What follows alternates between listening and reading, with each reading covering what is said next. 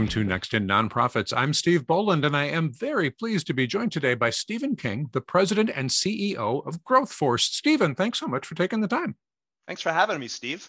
I'm really excited to have a conversation about where this moment in time has led many nonprofit organizations with some different tools, but different challenges about how we go forward and do our jobs better.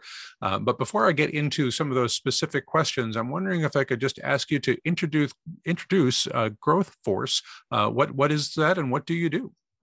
Growth Force is an outsourced accounting department over the web, and we work, I was the CFO and the uh, director of development for Amnesty International two weeks after Bruce Springsteen and Peter Gabriel and Sting did the worldwide tour.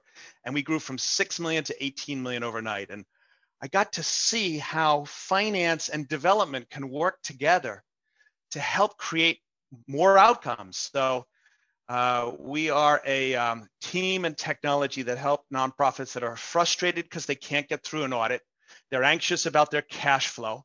They worry about whether development's going to help cover their operating expenses. And they are looking for a full stop solution to help them get the board, the management team, and the, and the auditors the financial management system they need. So, a lot of charities that I work with have been expressing such uncertainty, so many questions about things from the beginning of this pandemic to where we are at this moment. Uh, and I'm really intrigued to talk with you about the federal response to how um, this has impacted people and making the uh, payroll protection loans available, but then also the economic injury disaster loan program through the SBA, which was available to nonprofit organizations and many of them going, boy, is debt a tool here? What's forgivable out of this thing? If I'm going to do the paycheck protection part and stay working, how long should I keep those people on, or am I just prolonging the inevitable? So many of those types of questions. Uh, I'm wondering as you talk with your existing clients, or maybe a new one calls up and says, Boy, we had some challenges early on in this thing, and now we're really thinking about the business model and how we grow this growth force model. Um, how do you, first of all, kind of start by going back to that challenge of uncertainty that really came up at the beginning of this thing and how that's transitioned to we've been doing it for a while now and maybe have some better ideas? So first, um, great questions. And, you know, the, the, this moment in time that you said, I think, you know, is unique because not only all the socioeconomic issues, but you know, the government doesn't just give cash to small businesses and nonprofits right. without uh, ever. so, so it's a hard, you know, some of these are hard decisions. The first, what's the difference? The payroll protection program, the PPP, was to help you keep your employees hired, so you didn't have to furlough people, right? It was 349 billion dollars, um, and you, it was to cover those payroll expenses. That should be 100% forgiven for almost everybody. Um, the EIDL, the economic injury disaster loan, was a completely different animal. That's a loan, right? right? And not everybody qualifies. With, a very small forgivable component from from some organizations. 10 right? grand. A, yeah. 10 grand, right? So so you but you can borrow up to two million dollars for 2.75% interest rates. For 30 years. And, and paid over 30 years, exactly. Yeah. So the challenge is you have to really understand, you know, debt and and and why would you get debt, right? Debt, you know, so so most nonprofits look at the statement of functional activities, the income statement for the nonprofits, and everybody, the board, everybody looks at the income minus the expenses gives you your profit, right? And that they equate to cash flow. Somehow, it's not technically that at all, but but very few board members, executive directors, anybody who's not in the finance committee look at the balance sheet or the statement of financial position in a nonprofit, right? And that's got your assets, what you own, and on the left side, and that has to equal your liabilities, what you owe, and your your um uh the net assets. The net assets, your right. your your equity effect, right? Right. The value of the organization and so the more debt you take on, the less valuable the organization is, unless you get a return on the investment that you make from the debt. Right. So so when when we're counseling clients now, the and the the idea here is how do you go through a strategic review that helps you come out of this better than you went in. And we've got these five steps.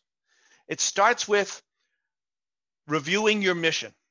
I, will I'll, t- I'll use the, I like to tell stories. I'll use the story of the Fort Bend Women's Shelter, um, who, uh, Avita Goodell is a good friend of mine from Vistage, and she followed this five steps, which starts with review your mission. What is their mission? Their mission was to help break the end the cycle of homelessness and abuse in women in, in, in the greater Houston area.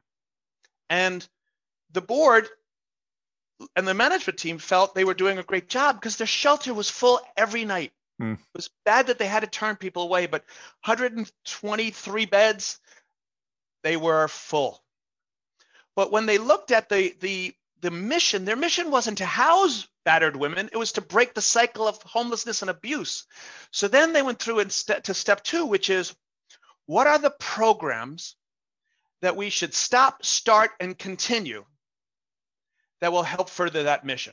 What they found was they needed to start a program for vocational training to help go through a six part training program where they would teach a woman how to get that first job because they found that the outcome that furthered their mission the most was helping someone get their first job.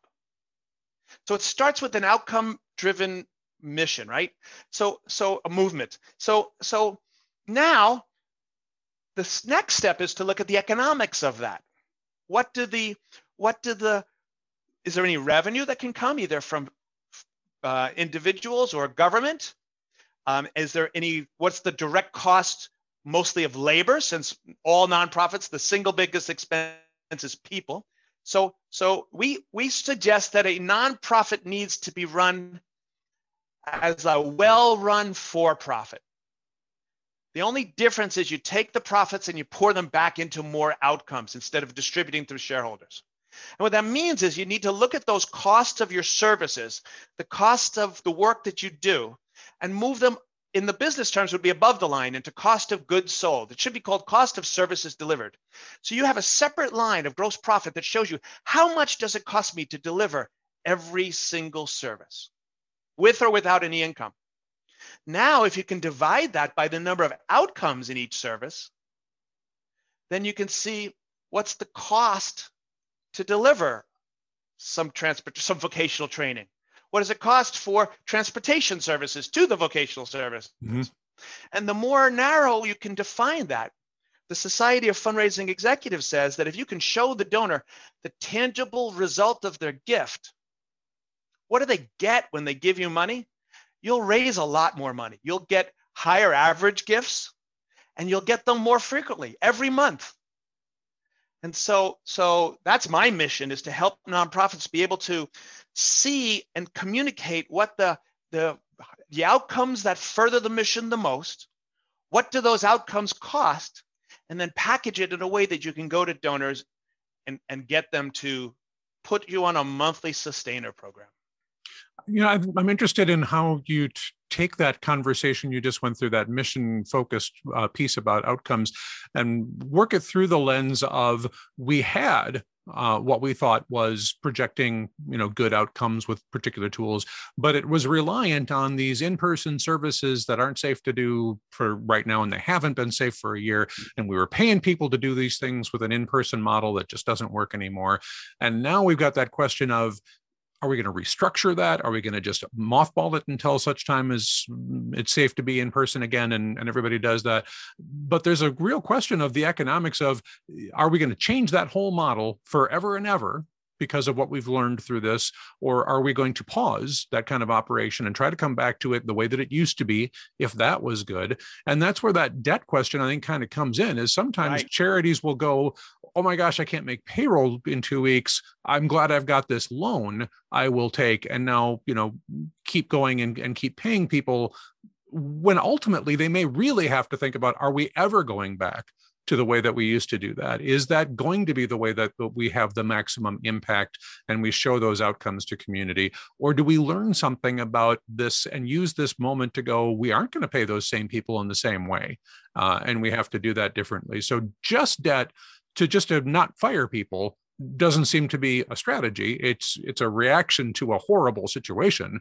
Um, but I do think it's this moment of what you're talking about with outcomes to really go: Are we going to use some of this money to transition somehow, or to just get through? I mean, in some cases, maybe you just hold on and come back and slowly pay that money back over time on your otherwise profitable model that was delivering great income or great outcomes when the uh, before the pandemic hit yeah, the purpose of the loan is to help you get through this economic injury, right? Yeah. So let's, you know, use it for what it's worth. But you you really want to, I think, you want to take the money and and just like you say, re, use it to reimagine yourself. Right? Pivot. What pivots do you want to make? And and if you if you figure out, start with an assessment of how does each program serve your mission? What are the desired outcomes? And and most nonprofits have three goals, right? You can you can either help you should be doing things to do one of three things. One to help provide better results from the people you share or serve more people and get donors to pay for that right? If you can get those three things that's a success. Mm-hmm. and and so so you want to go through and and you know, right now the Village Learning and Achievement Center is another organization that I, that we're involved with, and and we're going through this right now. Whereas we have a day habilitation center, we do adults with learning disability, and the mission is to help them live an inclusive life in Kingwood, Texas. Right, be able to achieve their highest quality of life is the mission. So that's you know that's hard to do, and so in the old days it was it was you know, getting everybody into a center. For the last year, we haven't been able to do that. Right. So it means in some of our services, being able to look at Zoom being a, a poor replacement, but if you can complement it with other solutions, then maybe there's a more people you can serve with fewer dollars because we don't have the transportation costs because we don't have but it's it, whatever it is your mission is starts it and then how does each program drive those missions? There's basically four decisions that you got to make, right? Who is the right client? Not all clients are created equal.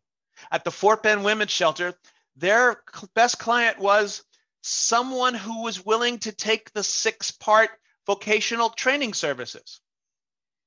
That's magic because now all of a sudden we really have a high likelihood of getting an outcome that will break the cycle of homelessness and abuse. And the people who don't want to, who habitually are not going to be willing to enroll, are not a good client. We have to use that bed for somebody who's going to be able to help us the most, or we're going to be able to help the most, is what I should say. Right. Then, Ed. Well, I, am just interested in how this particular time and tools maybe changes or precipitates that kind of a conversation. That if you hadn't necessarily, you know, in February of 2020, before all of the um, shutdowns and and uh, income changes and service delivery models change and all of that, been going along thinking, well, you know, we're able to raise funds for the work that we're doing. We like the outcomes that we're generating. Communities going along I, think still would have been a good time to think about can you reduce costs? Can you increase number of services? Will people help you pay for that? Those are really good metrics no matter what. But i do think there's a lot of folks that are kind of struggling now post shutdowns post all this to think you know how we did all that stuff doesn't necessarily make sense even when we're allowed to go back anymore because so people have changed. And if we're just taking out fairly cheap government debt because we're not sure how to change yet, that's maybe not the right reason to take out fairly inexpensive government debt. Yeah, you got to get a return on your investment. You got it. You got to take it and put the money into something. You know, mm-hmm. uh, that's that's not just covering your cash flow. Right. That to me, to if you if you have a 90 day problem, that's a lot different than if you're the scenario you painted, which was you've already got a successful program. That's profitable in the nonprofit sense. So you didn't have a problem before. If you think you can get back there, then that's a good use of debt, right? To tide you over. It's yeah. a rainy day fund for the rainy day. or the snowy day here in Houston, Texas. And and um, so that's a good use of debt. But what I would suggest, it's even worth getting more and, and investing it that in something that will get you a return on investment. Increased efficiencies is a good example of that, right? You know, if you're still, so we do we do it outsourced accounting, right? So you know, for my, my, when you're a hammer, you think everything's a nail. To me, the most important thing is the most important thing is if you're writing checks manually, stop. Use bill.com. Hire a QuickBooks consultant to be able to help you automate that whole process because then you've eliminated a, a manual bookkeeping cost, the time that it takes for the treasurer to have to come in and sign checks over $5,000, you know, all that inefficiency in your back office. Now's a really good time to focus on that and come out of this, you know, they call it sharpening the saw. The AICPA, the American Institute of Certified Public Accountants, uh, had said that the entire bookkeeping function will be fully automated by 2025. They recently came out and says that's been accelerated by two years because mm. everybody's focusing on automation, automation, automation. And it's so easy. It's so easy to do. Um, we've got this smart back office where you basically look at all the different things that you have to do and look at how you synchronize that with QuickBooks. You know, one of the biggest ones, you know, I'm, I'm a fundraiser at heart, right? So one of the best ones is to be able to allocate your labor costs based on how people fill, spend their time. What that does is it allows you, if you use Intuit payroll, which is bigger than ADP payroll and Paychex payroll combined, and it's built into QuickBooks. So if you're already using QuickBooks, it's just a subscription. When you run the and Insperity payroll and, and PEO, they're the only two that have automated. Everybody else has manual workarounds to do labor cost allocation based on how people spend their time. It's called activity based costing. Why that's valuable is because now you can show the donors the tangible result of their gift. You can go to the foundation, you can say, look, here's exactly how we spent last year's money. And here's what the outcomes were. And now here's what we need next year's money. We can show you the fully loaded labor costs. And what we find is that the that donors are happy to give, but the amount of work that give them the comfort level that they need can all be automated. That's a big one, Steve, for this right. crazy times. So, how long do people? Uh, I feel like this would have been different, you know, had everybody been told, "Hey, next year there's going to be a major disruption. You should start thinking about that and planning now." Not how it worked, right? We we we all got, you know, very little notice that uh, things are going to be very different now. Now you've got to start thinking about how we're delivering services. How many people uh, are we using to do that? Are there alternatives to do some of that virtually? All those things some transitional costs to to adapt to that make sense. But for organizations that hadn't made that transition or hadn't thought about that you know from you know march april whenever it may, may have been got word about you know the EIDL loans and ppp and all that stuff may and june they, they use those things. Now we're looking at round two available in some of those places where people boy if you haven't figured what's the transition look like? Are we still just trying to hang on to go back to whatever normal looks like? Or are we really fundamentally changing how we do services or how we measure what our outcomes are? Uh, you know we, we seem to be right back at this moment again with gosh there's a whole nother round of this funding available. I'm assuming not forgivable if you got your forgivable portion last time around, although I don't actually know that as I'm speaking to you today. I don't know if you happen to know, is there any additional uh, forgiveness on the table? None, none of the rules have been clear dis, distributed. Okay. Um, they're this is that we are dealing with the government in the middle of there, and they're pre and they're preoccupied right now. Right. So um, I I'm I can't even you know I'm a CPA, but I I couldn't even begin to give you advice and counsel on that. Right. But you raise a really interesting concept, right? Like you know, we if we had a plan, we could go plan and and get be ready for all this. But who had a plan? Right. Nobody. Nobody. And even you know on the for-profit side, you know what we see is everybody everybody who's a service business had to pivot. Yes. You know and and what what i think what's interesting is you know we were talking about this before the show started. You know we have mm, we're a hundred we've always been a hundred percent virtual. My last company was called virtual growth but our clients didn't want to get on zoom camera. They, right. they were happy they were happy with a phone call and and and my staff were like, you know, I don't have a nice piece of artwork behind me. It's just, you know, a picture of my kids. Now that norm has changed, yeah. right? It's the more interesting it is. It's like, oh, that's a Star Wars phaser over your right shoulder. That's so cool, right? I love those stories that, and so the clients, you know, like you know, I I I can't speak to the you know to to to Fort Bend specifically, but I know a lot of our other clients are now they're giving therapy classes sessions on Zoom, and this telemedicine isn't horrible. It's not great, but it's not horrible. So you have to figure out how do you make the best out of it, right? You know, I do a crisis workshop where I talk about the first thing you got to do is you got to figure out what's your mindset. You have to have in a mindset of abundance. Hmm. If you're not strapped to a ventilator, God bless you. Amen. Right? Just thank you. Whatever you believe, thank you. Start there.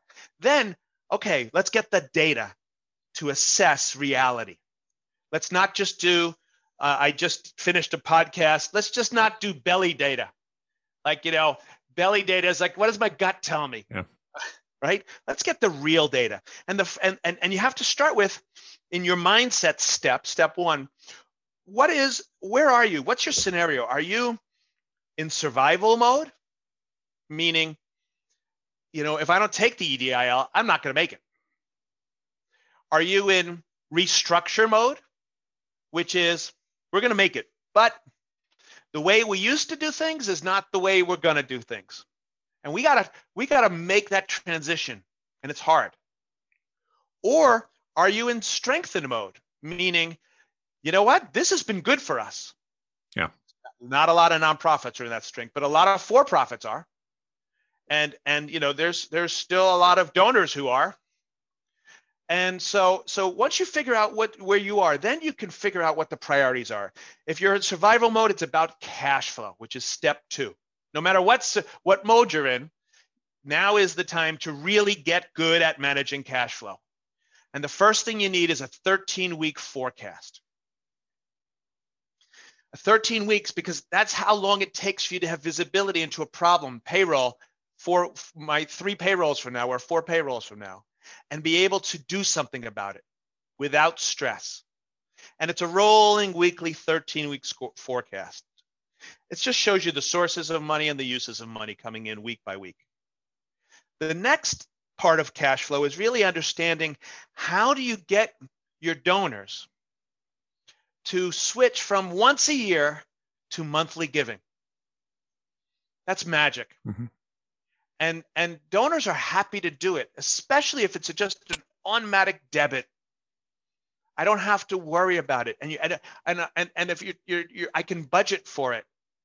And if you can show them what they get for a hundred and uh, sorry, I missed a step.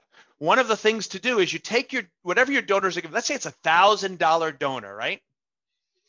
you take that amount and you you drop off a zero and you make it the monthly amount. So a thousand dollar donor becomes a hundred dollar monthly giver, right? A five hundred dollar donor becomes a fifty dollar monthly giver. So so hundred dollar, you get the idea. Yep.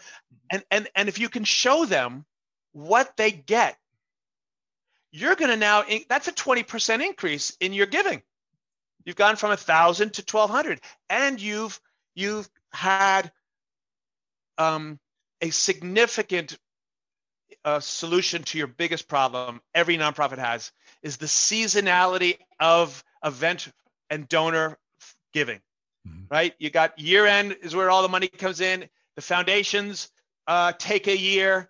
Your event in the spring and in the fall gala like that's you know nothing happens. You got to get through august the best you can right?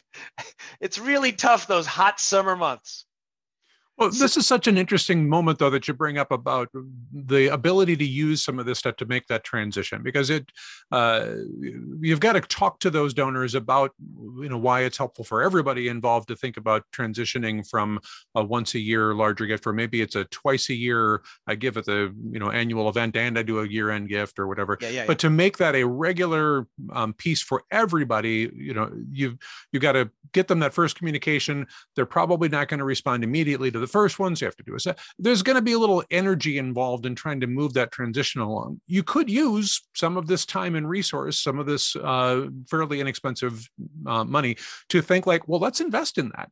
Let's exactly. put some money into that right now with the goal that we're going to have that 20% bump that will come at some point. But of course, it doesn't all show up day one. You know, if right. you get people to commit, you got to be willing to look long term. And maybe then you are paying people to help do all that communication work to really engage those donors to put the right information in front of them.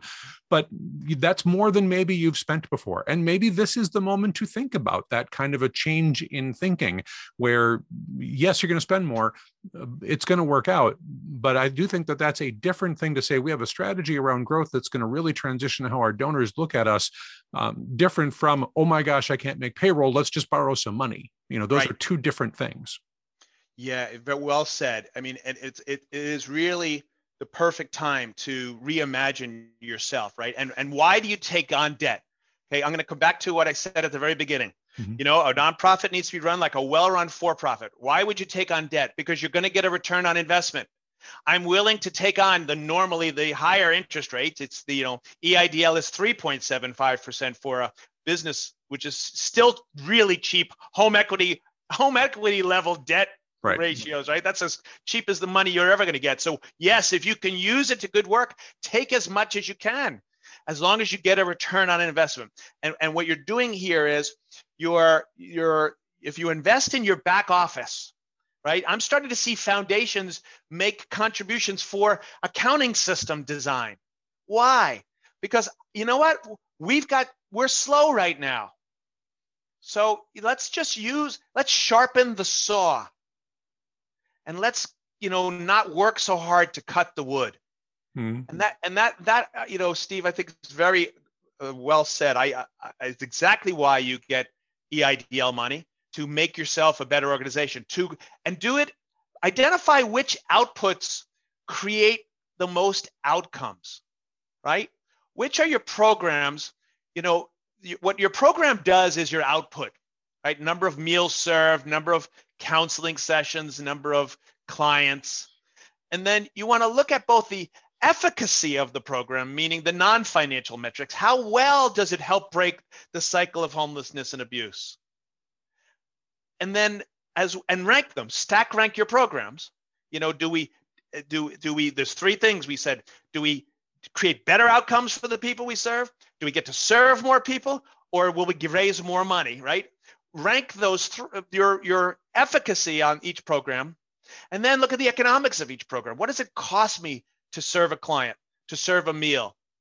Once you have that then what you can do is you can compare them and figure out which programs if you don't have enough money which programs are uh, you know make the cut. But look at the ones that are on the bubble and figure out which which ones create the most outcomes, serve the most people, and help raise the most money per dollar, per per available spending dollar. And and you know, QuickBooks has all this built into it. You can use the classes feature to track each department. I'm sorry, each program and subclasses for teams. You can put your labor costs above the line into gross profit. And, and then now development has what it needs to raise some money. Right. And to talk to more people differently about what that might mean. And I think part of this yeah. Uh, odd thing about like EIDL in particular for organizations that had access to that, I, I assume that program has closed. I don't know that for a fact though. Do you happen to know? Could you I, apply never, today? I, there was there was uh, the last I heard in December was there was still a lot of money left. Oh, okay. So if for people listening right now, maybe it's uh, still not too late to go to SBA.gov, look at that um, application. For the folks I've worked with, it was all online through their site. For this one, it's different from some of the other um, pieces where you had to have a lending partner in the community for PPP and all the rest of it. But if you are able to get a hold of that, very rarely in my 25 years with nonprofit organizations have we really been able to think about making a fair amount of investment in changes right now and paying for it over a fairly long period of time. Usually it's if we're going to shift business model, we have to really think of how quickly are we going to recover some of those costs because we just don't have lots of patient cash um, waiting around. And in the past, it was a lot harder to get. You know, we want the, to be secured against some kind of asset, you know, et cetera. Here, you've got some pretty patient money. You can look at those things that really have the impacts you're talking about and think, sure, but maybe they do get paid for in three years. That would be great. Maybe it's five. What if it's eight or nine? Maybe it's still worth doing. Probably it's not going to be 30 I mean, I, I just don't think that most changes in organizations that we can really forecast are going to take that long to like a mortgage to pay off. So at some point, you may come to the decision of we've seen our return on investment. That's kind of come back in. Do we pay off early? Do we think about the next iteration of changes and maybe be ready for them to take four or five years and keep using that fairly inexpensive cash? Uh, I mean, that may be a, a a very independent or a very uh, organizational dependent answer. I can't imagine this applies to everybody.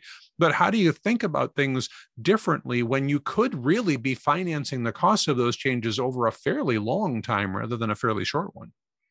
Yeah, I mean, I, I, I it is a, it is a moment in time, as yeah. you say, and uh, I don't know if you'll ever get it again. Um, but the, you know, the, um, the view out. How long would you view out? I think you know, to my mind, three to five years is forever away. Right. feels right? that way when you're doing forever the work. away. Forever away. So I can't imagine thinking beyond three to five years. But you know what I do find though, what's interesting is um, technology has changed so much. I mean, yeah. this Zoom, Zoom alone, right? But not even just that. I'm finding the the world has more of a Amazon level of service expectation than mm. before. Mm.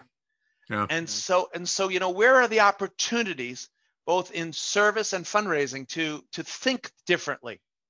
Um, you know the the the what I'm and it's you know the what I'm seeing some of nonprofits do is start to use video of the people that are being served to send to that people can watch on their phones that that allow you to feel more connected than when the center was open. Right? Because you know where if you're if you're thinking like okay what does what does this look like five years from now? And um, you're you're reimagining yourself to create more outcomes being able to use our, our newfound comfort level with home video allows an intimacy that didn't exist. You know, how could you teach grandma how to use Zoom? It's never going to happen. Guess what? Grandma's on Zoom because she it was important enough because she was by herself, right? Mm-hmm. That's a powerful change in our dynamic. So how do you leverage that to con- bring more connectivity to the mission, to the people that are served, to the donors? And um, you know, I, I think small investments are needed to to really Amazon yourself uh, in a new decade. But um, I don't know if I've, I do not know if I answered your question or if there well, was a question.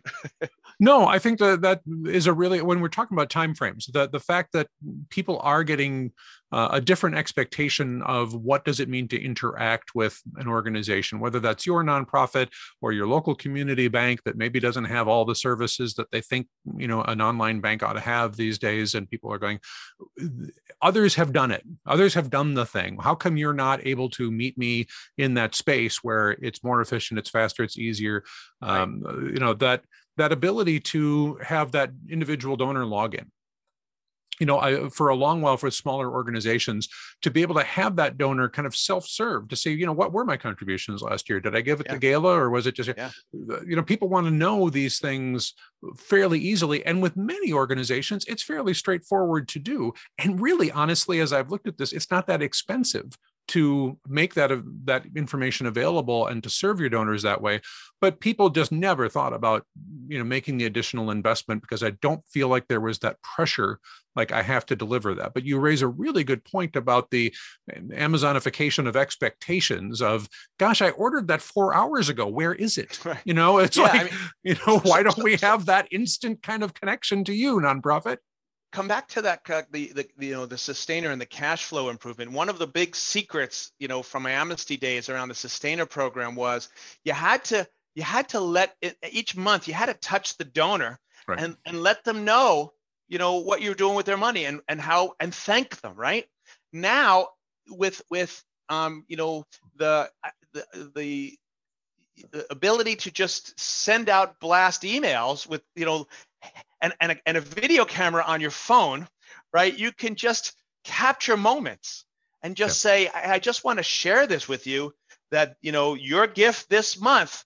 went to blah and and you know here's a little taste of you know what life is like thanks to you and and i believe that you know i as a donor now i don't want to have to like i have to think hard. Who, who's going to get a check at year end? Don't bother me at year end. Let me give you money every month that i don't even know comes out of my bank account.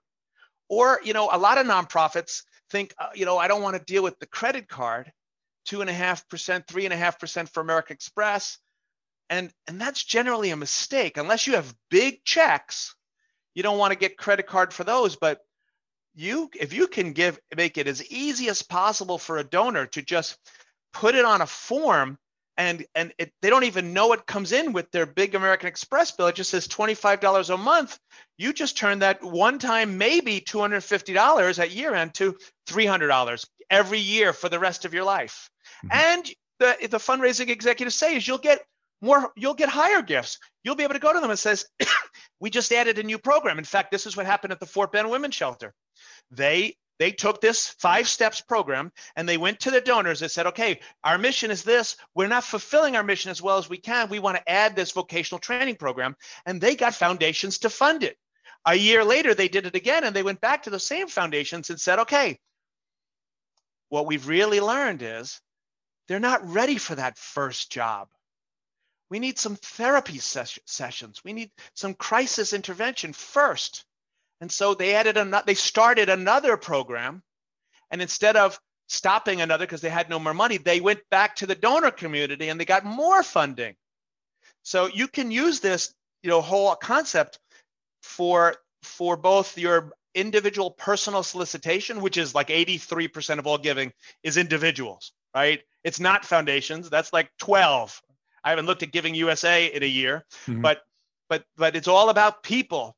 And you can also use the same concept of showing them the tangible result of the gift um, to uh, in, in in an Amazon world on a phone, right? right? You know, with a video.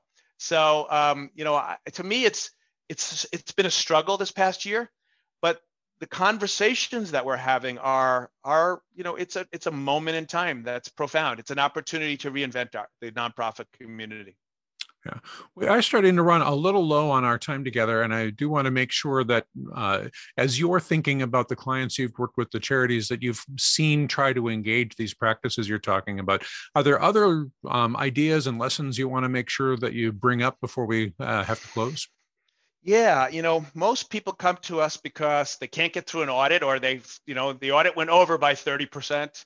Hmm. Um, and or the executive director is really struggling with the board on the finance level. You know, they're asking questions they can't get answers to and they just it's a distraction from the mission. And so, you know, the big lesson there is as an executive director is, you know, you don't want to be careful what you put in front of the board because they're going to focus in on whatever you put in front of them. So the key thing here is to identify what are the decisions you want the board to make, and then what data do they need to make those decisions. You know, which program should we stop, start, and continue is a board level decision, right? It's about the mission and, and achieving that. So, so if you're trying to get budget approval, you can make your case with not showing them a P&L a budget versus actual P&L, right? That's a great report for the finance committee, but I've seen so many times the board then has, you know, everybody wants to justify why did I spend an hour coming today? They'll look at they'll look at you know technology expenses over is $5500 over budget. What's going on with this is the server bad? Do we have any risks there? It's like oh wait wait wait wait. That's not the role of the board. The board role of the board is to help the executive director and the management team fulfill the mission right? So, so think carefully about that board package. What does it look like? What are the charts and the graphs and the reports that they should have so that you're having the right conversations? And that, that to me is kind of the most, the biggest takeaway if you're going to do a P&L budget versus actual, in QuickBooks, they have on the desktop, they have a budget performance report, which is really great. You can summarize it down to one page, year-to-date actual, year-to-date budget, year-to-date difference, the annual budget, and then the remaining balance. And so, you know, less is more. Don't give them a budget versus actual three-page P&L or expect to be talking about your server. It all makes sense, but I think uh, it's been really helpful to me to think about the um, impact of those uh, outcomes over time and how we might take this time to think differently about what does it take to make that change happen. So I do think sometimes change comes about from crisis, uh, where you know a, a, major event hits a community and a whole lot of things change at the same time. But this has changed so much about just how all of us interact with one another that it's not yeah. specific to you know this nonprofit was involved in uh, helping people after a fire and there was a major fire and therefore their whole budget changes. Uh, you know this is really systemic across systems and um, giving us this moment to to pause and think a second of are we really going back to the way things used to be? And are we just transitioning and, and trying to manage our cash in between here and there?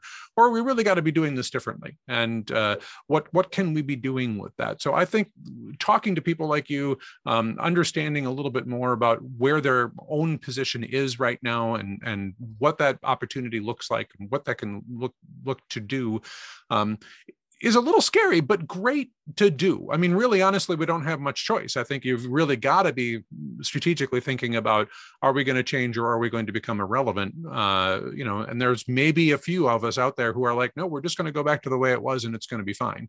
Right. Uh, I, I, there may be some, but I think a lot of us are in the "Are we going to change, or are we going to become less relevant?" Um, moment, and this gives us the chance to make some of those changes. So, Stephen, if, if people have questions, they want to talk with you a little bit more, they've, they've got things to drive at, how do they get in touch? What's the next step? Sure. You can stop by and visit us virtually at uh, our website, www.growthforce.com. That's G R O W T H Force. We share helpful advice and uh, you can chat and answer. Happy to answer any questions anytime. Uh, email is the best way to reach me. It's Stephen, S T E P H E N, at growthforce.com. Our website is growthforce.com, LinkedIn and Twitter, uh, S King G Force or LinkedIn Stephen King CPAs. Great. And we'll have links to those in the show notes. So people that are listening in those spaces, you can just take a look at those and click right through without having to um, write all those things down. But I think it's great opportunity for people to really consider what kind of advice do we need? How do we think about these problems and really take advantage of this change? Or, you know, unfortunately, maybe the change will take advantage of you. so great to do. Uh, Stephen King is the president and CEO of Growth Force. Stephen, thanks again so much for your time. Thanks, Steve.